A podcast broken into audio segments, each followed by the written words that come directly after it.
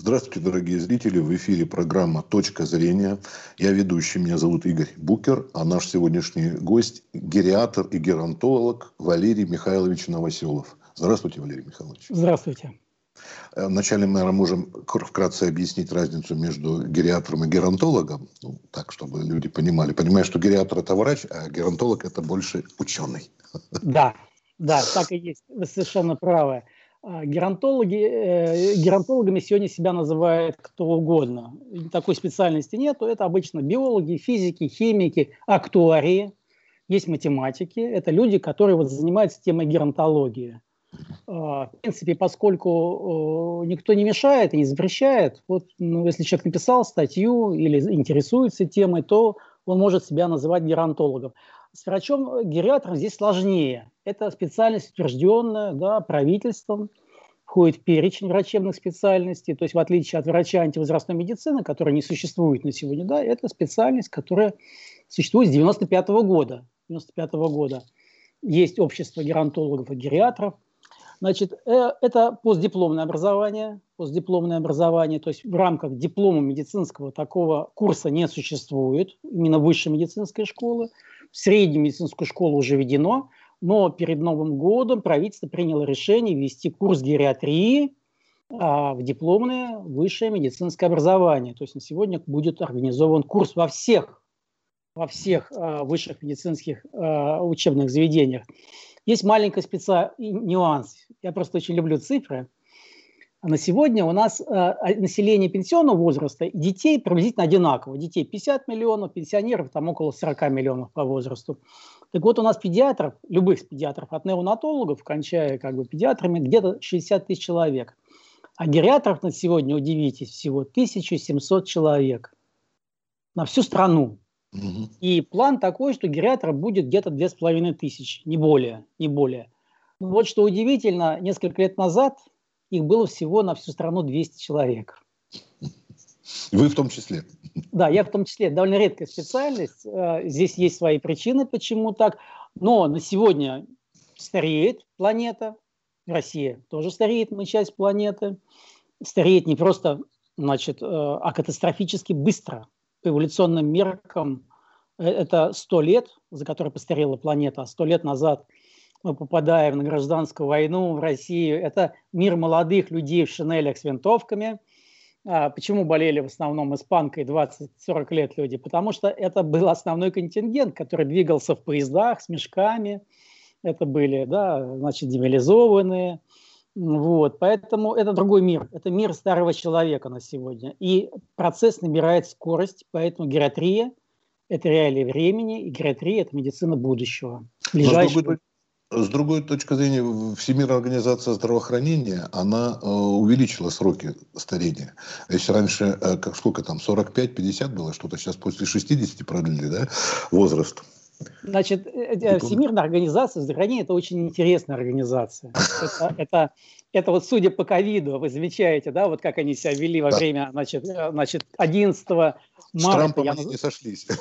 Да, но они не сошлись со многими, в том числе и со мной. Они, значит, 11 марта, когда, когда крикнули эмоционально на весь мир слово «пандемия», хотя этого делать было совершенно не обязательно. Это можно было обойтись, как я говорю, любой полковник медицинской службы, медицинской службы российской армии справился гораздо лучше бы, чем вот этот эфиопский э, глава из Эфиопии, глава представителей ВОЗ. Значит, э, ситуация какая?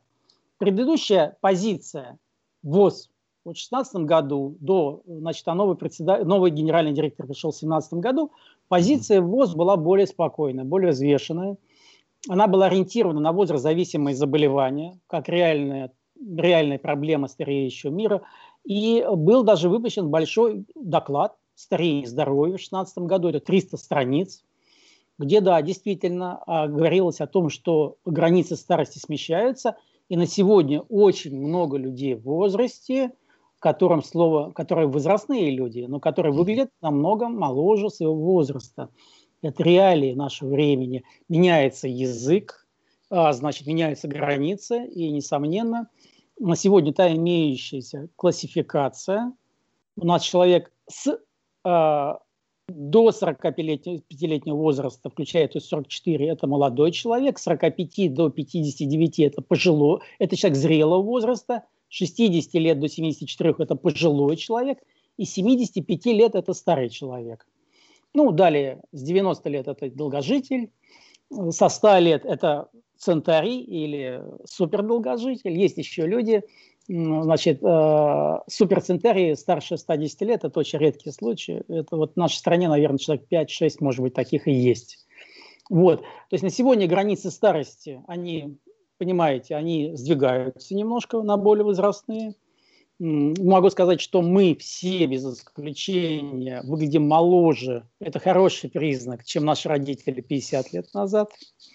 Я помню своего отца, у меня отец 1912 года. Вот я помню, когда ему было 60 лет, как мне сейчас, э, это фронтовик, прошедший всю войну, горелый в танке, контуженный. Э, он выглядел, конечно, гораздо старше. Он гораздо старше внешне выглядел и функционально. Это был человек, который вот уставал очень сильно, приходил, да, и садился, отдыхал, просто отдыхал, слушал радио.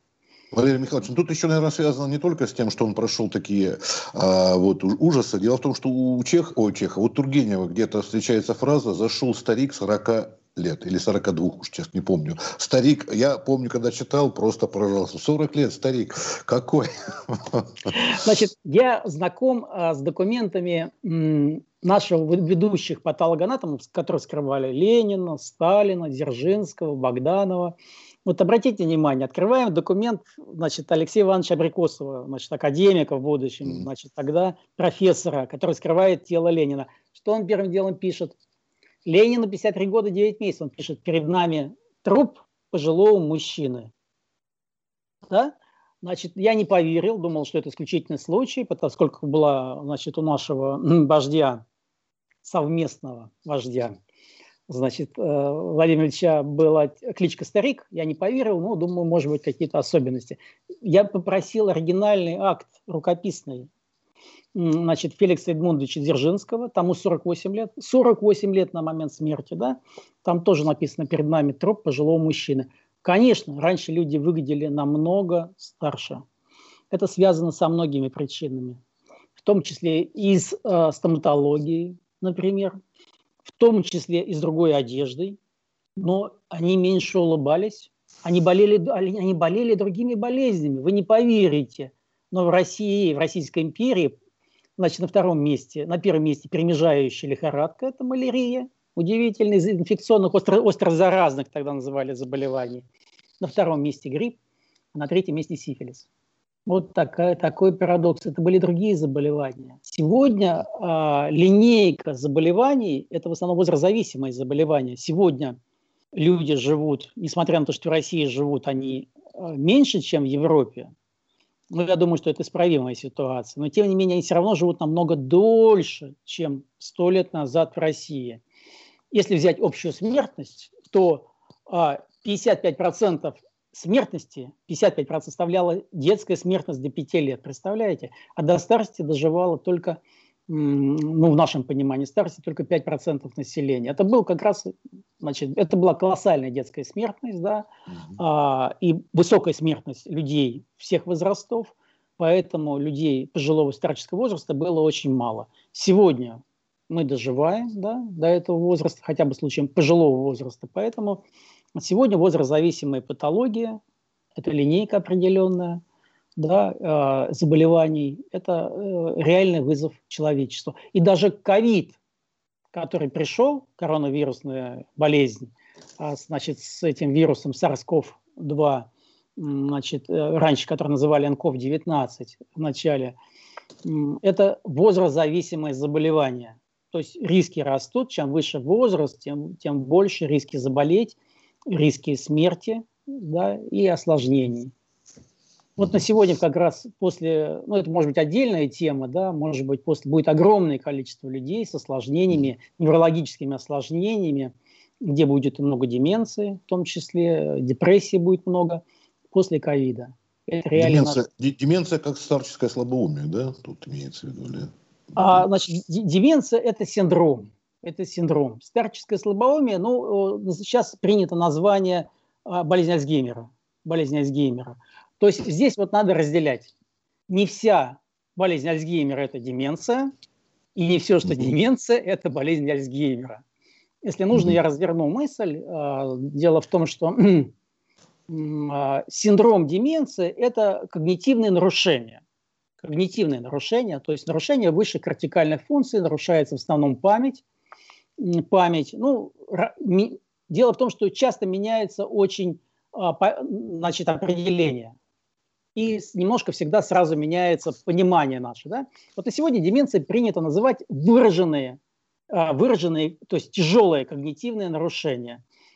30 лет назад это называлось нарушение интеллекта и памяти, которое приводит да, к определенным проблемам.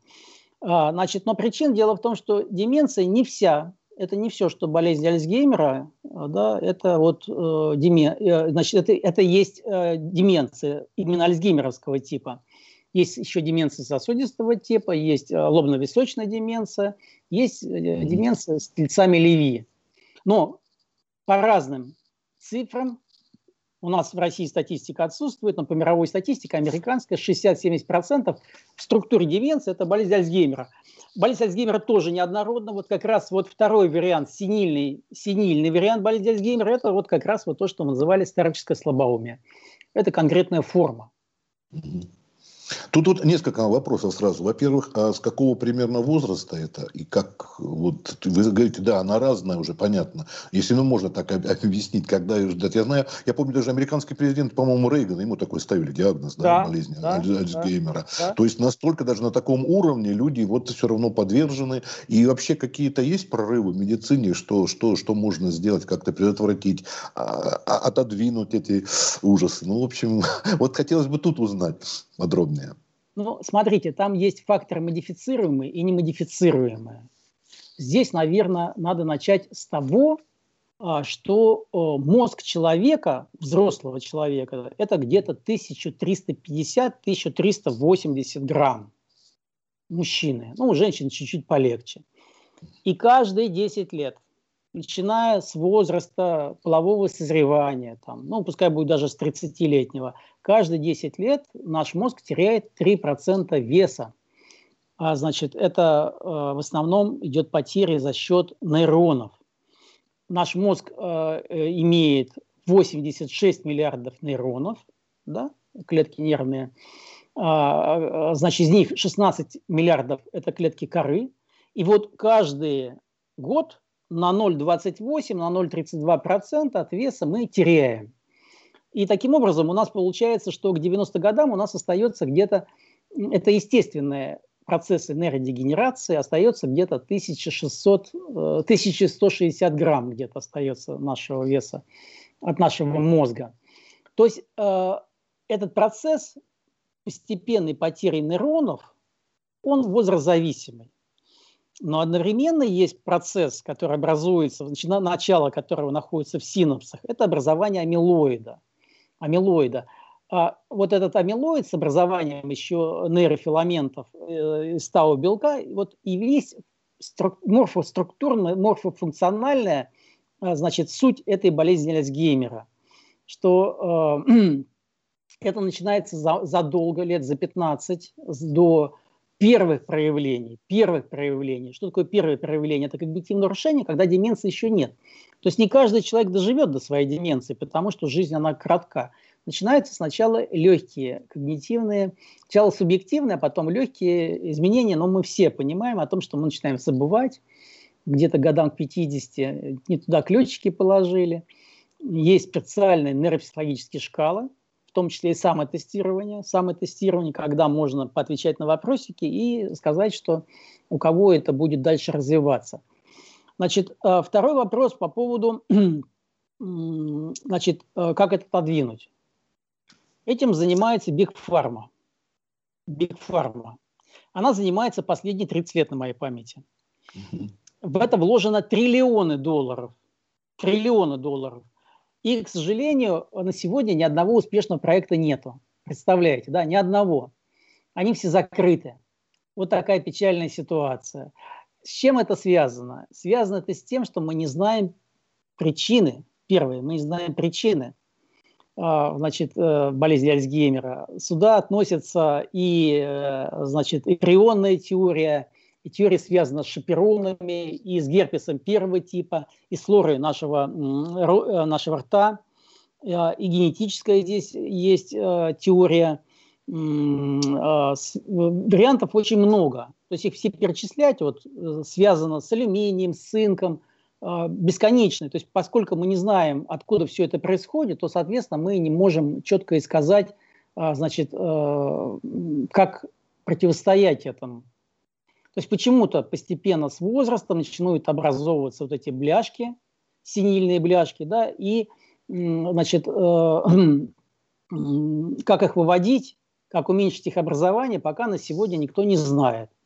И, а, значит, э, тут участвует столько гипотез, что участвовали и вирусы там курус, вирус скрепи, значит, э, снижение холинергических рецепторов, самоглия, ген апоэ, есть такой ген определенный, который часто находится у больных э, с болезнью Альцгеймера. Кстати, если у кого-то есть родственники с деменцией, если один родственник, то риск заболеть у человека растет в 4 раза. А родственники близкие имеются в виду? Или... Близкие, да, да, близкие родственники. Ну, имеется в виду старшего возраста. А вот если а. два родственника, то в, 40, то в 40 раз. Угу. Вот такая статистика. А, а то, стороны... мужчины, мужчины чаще болеют, так я понимаю, да, чем женщины? Или нет, тут... нет, нет. Вы знаете, здесь вот сложно сказать. Вот смотрите, по России мы ничего не знаем. Статистики нету. Мы знаем, что на сегодня в России где-то э, ну, миллион семьсот миллион семьсот, два миллиона таких людей с деменцией. Обратите внимание, с деменцией. Значит, если них 70% с болезнью Альцгеймера, то, значит, миллион триста, миллион четыреста, миллион пятьсот – это болезнь Альцгеймера. До недавнего времени, значит, с болезнью Альцгеймера работали только психиатры. Сегодня, а, значит, с Альцгеймером могут работать неврологи, да, неврологи, психиатры и гериатры. Вот три специальности. Но поскольку гериатров у нас мало, соответственно, да, то вот есть такая проблема. Вот у меня есть сертификат гериатра и врача-невролога. Значит, это тематически это мои пациенты. Вот как бы я могу и в одном коде работать, как бы неврологическом. Вот, значит, тематика такая, что вот непонимание причины, то есть этиологии заболевания и патогенеза, то есть механизмов развития заболевания приводит к тому, что на сегодня мы терпим неудачу за неудачей. То есть все проекты, там отметились и Pfizer, и Takeda, там и Roche, и, и Биоген, и, значит, и очень перспективные были проекты. Они все закрыты. Все закрыты. Значит, на сегодня можно сказать, что существуют а, значит, а, модифицируемые факторы. Модифицируемые. То есть возраст является не модифицируемым фактором, на возраст мы повлиять не можем, не можем повлиять, а вот на, модифика... на модифицируемые факторы можем. Это образ жизни. Ну, например, а, болезнь второго, диабет второго типа. Диабет второго типа, да, известное заболевание. Вот болезнь второго типа приводит к тому, что болезнь Альцгеймера приводится, у этих людей чаще развивается. А, атеросклероз, гипертоническая болезнь в среднем возрасте приводит к тому, что а, значит, в старости бывает чаще у этих людей а ее можно модифицировать, как и диабет второго типа. Образ жизни, люди, которые э, э, с ожирением, да, у них тоже чаще развивается болезнь Альцгеймера. Но для интереса, например, раньше считали, что с избыточным весом. Нет, с избыточным весом последние данные говорят, что избыточный вес не влияет, а вот ожирение влияет. Депрессия, социальная изоляция, нарушение слуха, избыточное потребление алкоголя – да, вот что считать избыточным? избыточным? Я, например, считаю, что у человека старше 75 лет две алкогольных единицы и выше в день – это уже избыточно, например. Да? Англичане считают 21 алкогольную единицу в неделю. Алкогольная единица – это 10 грамм чистого спирта.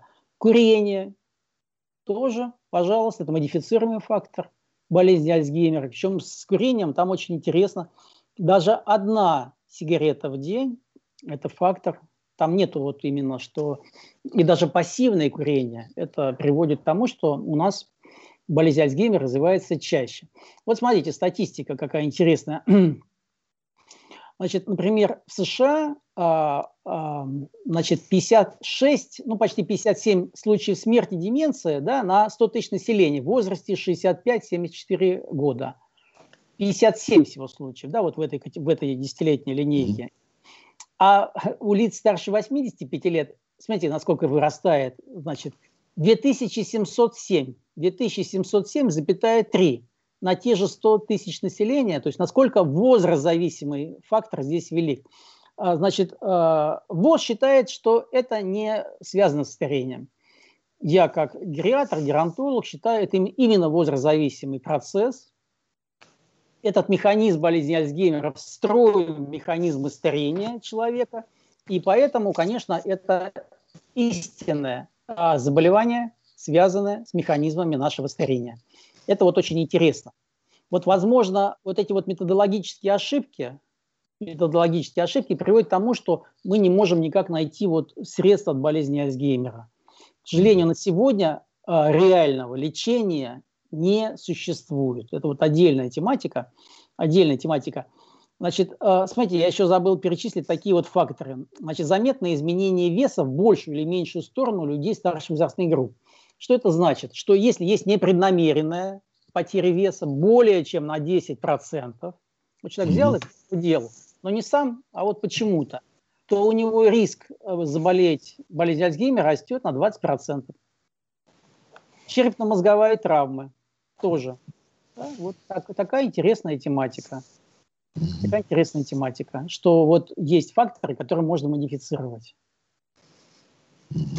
К сожалению, да, что вот не очень оптимистично звучит, что трудно вылечить, но надо, видимо, обратить внимание прежде всего на образ жизни, чтобы как-то отодвинуть, да, все-таки. Да, на сегодня считается, что наиболее, значит, наиболее оптимальной является средиземноморская диета. Угу. Ну, это определен, определенное сочетание, определенные соотношения в определенных пропорциях, а, значит, э, где много зелени, много зелени, а, значит, много, значит, есть оливковое масло, много морепродуктов, немножко э, есть вина, все это в пропорциях, вот это влияет ну, положительно. Ну, красного вина, да? Да, да, пил да. а вот у нас, но, у нас но, сейчас, много... Ага, да, пожалуйста. Сейчас, сейчас маленький нюанс. Я всегда говорю, представляете, дело в том, что ведь, может быть, к этому нужно еще и климат, да, климат. Да, добавить. Вот, а, да, добавить, потому что ведь когда мы находимся на побережье Средиземного моря, мы, а чем мы должны питаться, да? А там какой воздух? А там морской бриз, ионы, э, суточные колебания. У нас, смотрите, как в Москве недавно было, да, было минус 30, а потом бах, плюсовое, там 35 градусов. А если возьмем Якутск, там минус 50, а летом может быть плюс 30. Это же колебания, это же нагрузка на наш адаптационный механизм. Валерий Михайлович, а тут далеко ходить не надо, даже в Сочи, приморский город, там тоже бывают резкие перепады температуры. От плюсовых до минусовых бывают. Да. Не каждый да. год. А, а вот смотрите, у нас же много долгожителей, говорят, э, живут э, на Кавказе. Там море, допустим, нет, но горы, горный воздух, да? Опять же, у тот меня... же вино. У меня в конце апреля выходит книга, она называется «Азбука долгожителя». Эксмо. И меня любят печатать Эксмо. Это э, книга из серии моих книг о старении. А, самая лучшая книга. И там вот феномен долгожительства во всех регионах он рассматривается очень ну, там реальные советы, как жить, чем они не пустые, но наполнены смыслом, потому что пишет врач-гериатр. Mm-hmm. А, значит, э, но смотрите, какая ситуация. Это феномен э, больше социально-культурный был. Он был в Советском Союзе. В Советском Союзе это была Абхазия, это был Нахичевань следом. Mm-hmm. Были в основном мужчины, мужчины, интересно, да, мы знаем, что женщины mm-hmm. живут дольше во всех странах, mm-hmm. и мало того, у всех биологических видов, почти у всех, самки живут дольше. Разница где-то 7%, 7% средняя у человека. А у нас она доходила вот в конце 90-х 2000-х 17%, очень большая. Мужчины просто быстрее умирают в Союзе. Но это связано было со многими вещами, в том числе и вот с тем, что происходило. То есть была катастрофа демографическая, развал Советского Союза, значит, это привело к тому, что избыточная была смертность, умерла до 5 миллионов человек дополнительно. Вот, значит, что такое феномен кавказского долголетия? Это социально-культурное явление, которое существовало задолго до Советского Союза. задолго до Российской империи, почитание. Это уже в 80-х годах советские ученые начали с этим разбираться подробно, смотрели хозяйственные книги, очень резко завышали возраст. Причем завышали люди не только э, до, до, не, дожи, не дожившие до долгожительства, но и долгожители. Обычно в среднем завышение было от 18 до 30 лет. Э, было огромное количество чебанов, чебанов, э, которые жили до 150 лет. Все женщины рожали в 60 лет. Конечно, когда Союз развалился, сразу исчез и феномен, потому что некому было писать. Как я разговаривал с этими учеными, которые потом уехали в Америку, стали клеймить этот феномен. То есть они, когда здесь были, ездили на Кавказ, там пили, гуляли, тосты, шашлык, понимаете, да, то есть долголетие. Как только уехали ну, да, в Америку, да. как только уехали в Америку, они стали клеймить сразу, что этого феномена нет. Реально этого феномена и не было, конечно. А, кстати, таких э, зон было несколько. Была еще зона в Якутии. Это было связано с очень интересным феноменом. Значит, это было объективно. Объективно. Чтобы ганину ели? Нет, нет, нет, нет. Просто завышали возраст, завышали. Тоже. Для,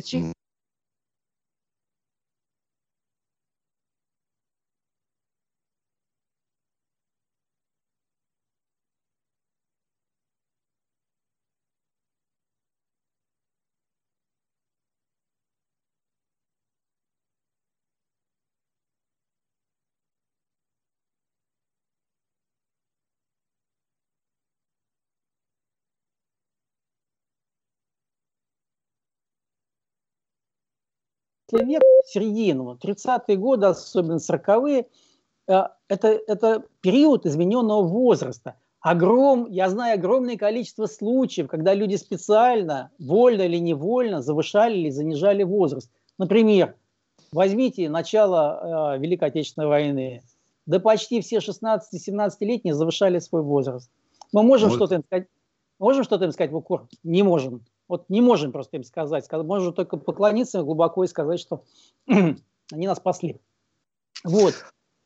А, переселенцы, переселенцы, да, вот на севера, а, судимые. Там ведь была, шла речь о выживании. Если женщине было там 50 лет, а на работу не, минус 30 не выпускали, минус, там, например, с 55, завышали возраст.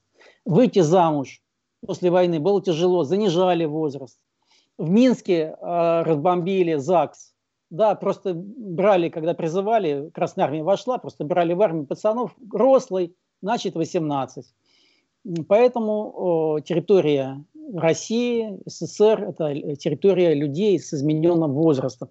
Есть очень много игр на этом, есть даже, у меня целая книга, об этом написано, называется «Феномен долгожительства» Жанны Кальман, та, вернее, «Тайна долгожителя» Жанны Кальман – это чемпионки мира по продолжительности жизни. Французская оказалось, что это два человека, мать и дочь, которая после смерти матери просто стала жить. То есть эта тема интересная, она забавная, она грустная, поучительная, а, и на этом западные господа делают очень приличные деньги, очень приличные.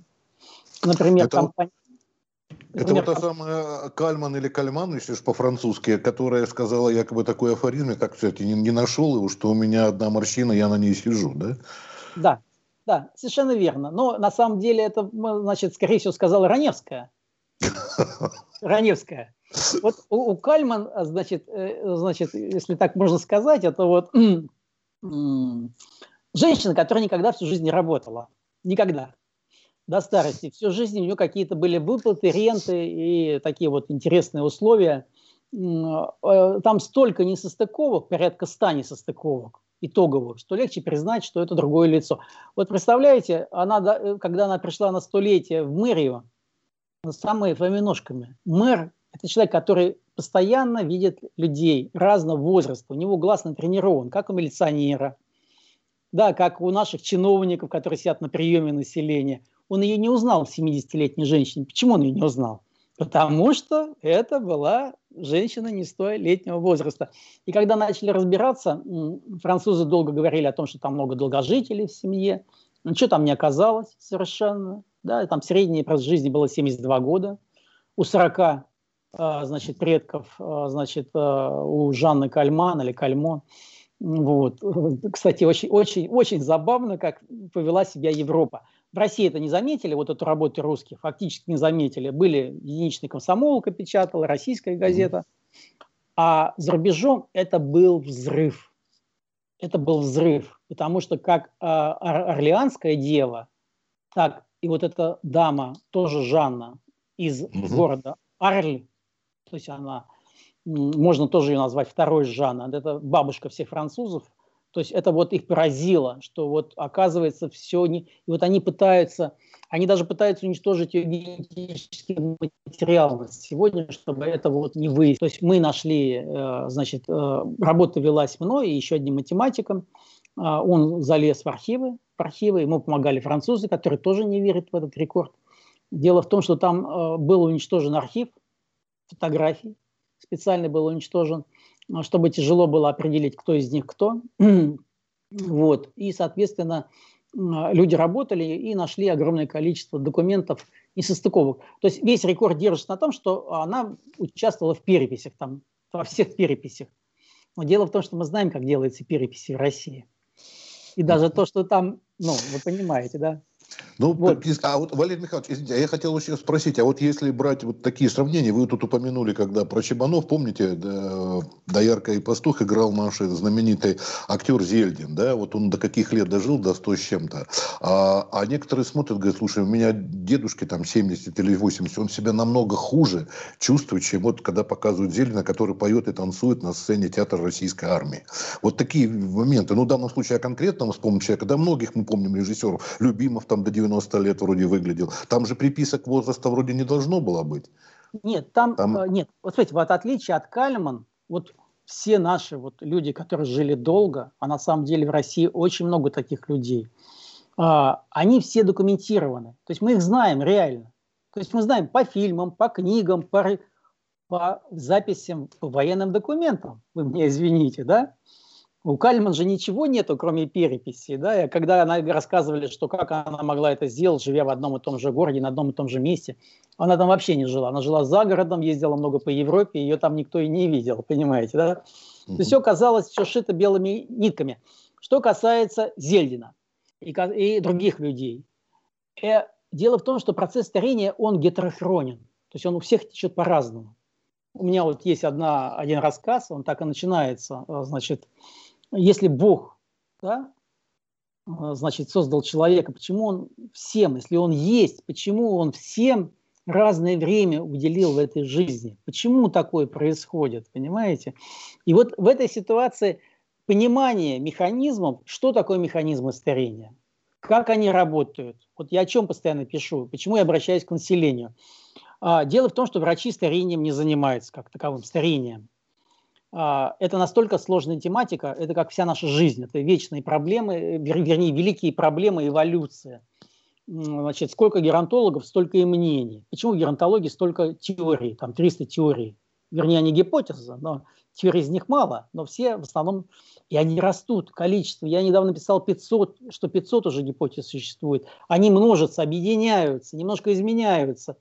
А в целом это не приносит ничего, но тем не менее процесс сложный. Врачу некогда заниматься с пациентом, чтобы ему объяснять вот эти все мелкие вещи, как себя вести, поэтому я пишу книги, они есть везде на Литресе, во всех, я даже заходил тут на днях в Библиоглобус, почти все мои книжки стоят, порядка 10 книжек.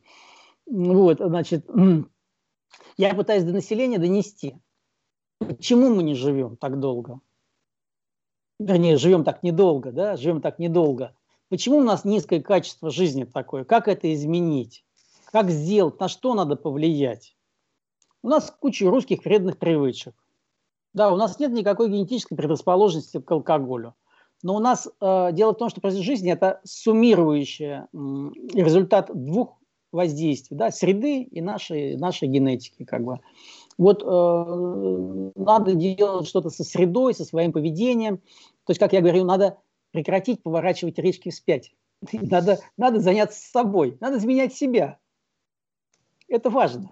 Это более важно. На сегодня, вот я смотрю за своими пациентами, а у меня пациенты очень возрастные, там 85 лет, им интересно жить. интересно. Это, кстати, хороший геропротектор. Человеку интересно жить. Сегодня время, во-первых, мы давно не воюем. Да, с 45 -го года, ну, больших войн нету. Это очень значимо. Что такое войны? Войны – это всегда эпидемия. Это эпидемия, это голод. Вот я читаю сводки э, значит, ВЧК, 18-19 год, каннибализм, сплошной тиф, сплошной тиф, там только на Южном фронте там 470 тысяч только со стороны красных, со стороны белых столько же. А возьмем Восточный фронт, а Северный фронт. Понимаете, да, сегодня этого вот мир сыпняка, этого нету, да, ну прошли другие заболевания, более, они более тяжелые, более сложные. Вот, значит, человеку интересно, мир стал цифровым, он очень быстро меняется, у нас появляются всякие гаджеты, всякие гаджеты, которые позволяют. Посмотрите, что произошло. Вот когда появился вирус, ведь мы же вирус не видим. И мы, его в России не было 11 марта. Ну, был, по-моему, там один пациент, один пациент был, или два пациента было. Но была мощнейшая информационная волна. То есть первым встретился наш мозг. Вот наш мозг. Посмотрите, у нас 30 тысяч генов, 30 тысяч генов, и там 3 миллиарда нуклеотидных там, последовательностей, да? А у нас что такое мозг? 8,6 миллиардов нейронов, и это не считая еще глии. И у каждого нейрона до 100 тысяч связей с соседними. 100 тысяч соседними. И вот эта конструкция, она создана для прогнозирования опасности. И вот эту опасность, мы когда услышали о ней, вот особенно когда э, генеральный директор ВОЗ крикнул слово «пандемия», вот, сразу все прислонились к экранам, у нас есть у всех экраны, смартфоны, да, и мы начали искать опасность, какая опасность нам грозит. Это очень интересно. А ведь мозг, он, значит, это такая энергозатратная конструкция, то есть до 20% всей энергии это потребляем, то есть мы даже если спокойно и не занимаемся физической активностью, уходит на мозг. Даже если не работаем, не пишем, ничего не читаем. Почему? Потому что это очень важно в эволюции было. Почему, например, вот, например, у шимпанзе у него мозг 500 грамм? Ну и живет он, соответственно, 59 лет там максимально, 59,4. Вот есть база специальная шимпанзе. А, значит, максимально э, проживает. А человек может жить там, ну, например, по моим понятиям, 118 лет может. Женщина. Мужчина может 114 лет прожить. Почему не называю 122 года Кальман? Потому что, и, конечно, это недостоверный рекорд. Ну, второе место, кстати, 119 лет, Сара Кнаус, тоже там есть проблемы определенные. То есть вообще вот эти первые три места, они очень такие проблемные. А самый такой реальный, который можно было документально подтвердить, э, максимальный возраст такой, вот то, что в книге рекордов Гиннесса. Ну вот Кальман, она подтверждена 142 го, 122 года, запятая 45. 142 го, 122 угу. года, запятая 45. Но дело в том, что документально, документально, в том-то и фокус, что мы говорим французам о чем. Угу. А, а, она недостоверна клинически. Например. Нет, а, а вот достоверный сколько лет? Вот то, что можно было точно сказать, что вот это точно. 117. 117, 117. Да. Это женское, да. мужское? Ж, женщин. Только мужчина не может до этого возраста жить. Не может. Вот. И, значит, проблема какая, что все эти люди безвестные в течение жизни. У них, как правило, э, кстати, вот Кальман, она одинокая. А, кстати, одиночество – это фактор э, не только способствующий деменции. Значит, смотрите, как, смотрите, какая ситуация. Дело в том, что 95 лет 50% населения уже с деменцией, то есть с тяжелыми когнитивными нарушениями. И каждые 5 лет, каждые 5 лет а, значит, а, а, растет значит, распространенность в популяции на 50%. То есть 100 лет у нас получается, да, 75%, 105 лет, 100% населения уже имеет деменцию. Вот, к сожалению, такой вот факт. Есть деменция. У 100% населения, которое дожило до этого возраста. А у Кальман, представляете, не было никогда деменции диагностировано. Вот как. Удивительно. При том, что она вела нездоровый образ жизни, угу. она пила, курила 90 лет, ела шоколад, по килограмму в неделю. Вот, поэтому, значит, когда этот казус попался в сферу значит, интересов страховых компаний, например, акции компании французской АХА, АХА – это страховая компания международная, у них э, за 10 лет там акции, по-моему, выросли с полутора, с полутора, ну там не знаю, что тогда во Франции, какая валюта была. Франк. Вот. Франк, да, она выросла до 45. Люди более активно, поку- хорошо покупают страховки, страховки, если им показывают, посмотрите, 120 лет дожить. Вот на сегодня очень много людей, которые говорят, 120 лет – это не проблема. Давайте научимся жить 90 лет, но в хорошем качестве, чтобы французам ну, было да. завидно. Вот это вот, вот это интересно. Вот к этому это, надо и стремиться. Да, да, вот к этому надо стремиться. А, значит, 9 ноября был Общероссийский национальный фронт. Где выступал а, Анатолий, ведущий демограф страны Анатолий Григорьевич Вишневский. К сожалению, он умер от ковида. Значит, уже когда сказали 67 лет, что возможно прожить, значит, здоров... есть такое понятие здоровая продолжительность жизни, здоровая часть. 67 лет он выступил и сказал, что это невозможно. Я э, попросил Рошаля Михайловича дать мне слово. Я сказал, что вот я как врач-гериатр оцениваю, что Анатолий Григорьевич прав. Это цифра, взятая с потолка. Это как флаг какой-то или какой-то GPS, на который надо идти. Но реально на сегодня, вот на сегодня 2021 год, это показатель нереальный.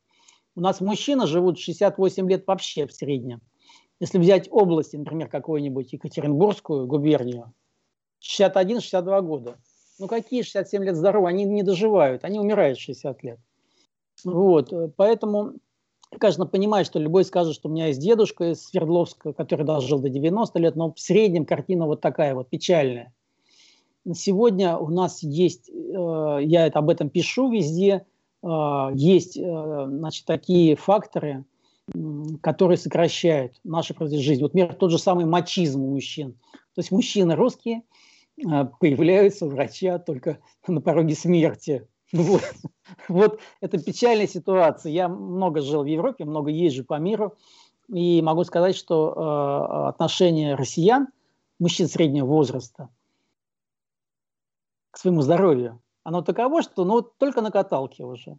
Только ну, помните, помните нашу песню, да, старинную, что это как ну, 50-60-х годов. Если я заболею, то к врачам обращаться не стану. Обращусь там к друзьям и так далее. Это еще под гитару пели около ну, костров. Да. Ну, ну, вот видите, ну, какая ситуация. А потом вы посмотрите, в каком стрессе мы живем. В стрессе живем. Значит, мы живем, во-первых, мы очень много работаем, россияне. Россияне, если даже убрать все праздники, мы работаем больше 2000 часов а, в год. 2000. А, Акзот запрещает там что-то больше 40, что-то там есть какие-то а ограничения. Вот, а поэтому... вот возьмите вот эти 40 и возьмите на год. Вот вы умножьте, у вас и получится 2000. Вот да. именно по, по нашему экзоту.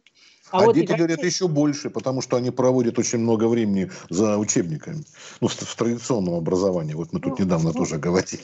Дети не по моей части, но вот я могу сказать, что... Но вот, что, вот, сказывается. Вот, вот все говорят, что у россиян много праздников. Если отнять все праздники, получится 2000 часов, что больше, чем в европейских странах. Они работают там 1500-1600 часов. О как! И эти 2000 не включают переработки. Удивительно. А ведь многие работают россияне, чтобы выжить. Да? Я вот давал интервью одной газете, сказал, чтобы жить долго, нужны деньги. И немного денег. Нужно, чтобы достойно было на медицинскую помощь, на отдых, на хорошее питание. Как можно жить, если человек пытается самым дешевым питанием, оно не сбалансировано, где очень много углеводов. Я же разговариваю со многими людьми, пенсионерами, как они питаются. Ну, ну, это же не сбалансированное питание. Но они не могут себе позволить рыбу, не могут позволить мясо. Да? Значит, это очень много макарон, очень много хлеба. Это не здоровый образ жизни. Это, вот еще раз, чтобы жить, нужны деньги. И когда mm-hmm. мне тут как сказали, что типа, ну, у нас все пенсионеры будут, должны быть богатыми, не надо быть богатым, нужно просто, чтобы достойно было. Чтобы человек мог пойти, зубы вставить, поехать один или два раза в году, отдохнуть. Не надо богато, но чтобы можно было. Не надо ресторанов, но чтобы человек мог питаться разнообразно. Чем более разнообразное питание... Я, я хотел бы подытожить нашу беседу словами одного китайского мудреца, который сказал, что лучше стыдиться своего богатства, чем гордиться своей бедностью. Вот. Мы будем лучше стыдиться богатства. Спасибо большое. Мы э, с вами очень плодотворно и долго. У нас просто, к сожалению, еще будет следующий эфир. Поэтому, ребята, я думаю, что мы с вами еще поговорим, потому что темы действительно очень интересные. Вот. И вы очень э, интересно рассказали. Вот. Поэтому с наступающими вас праздниками. Потому что Масленица, не только женский день, на следующей неделе. Вот. И всего вам доброго, не болеть. Да, и вашим зрителям тоже живите долго, самое главное. В России надо жить долго. Спасибо. Всего доброго. До свидания. До свидания.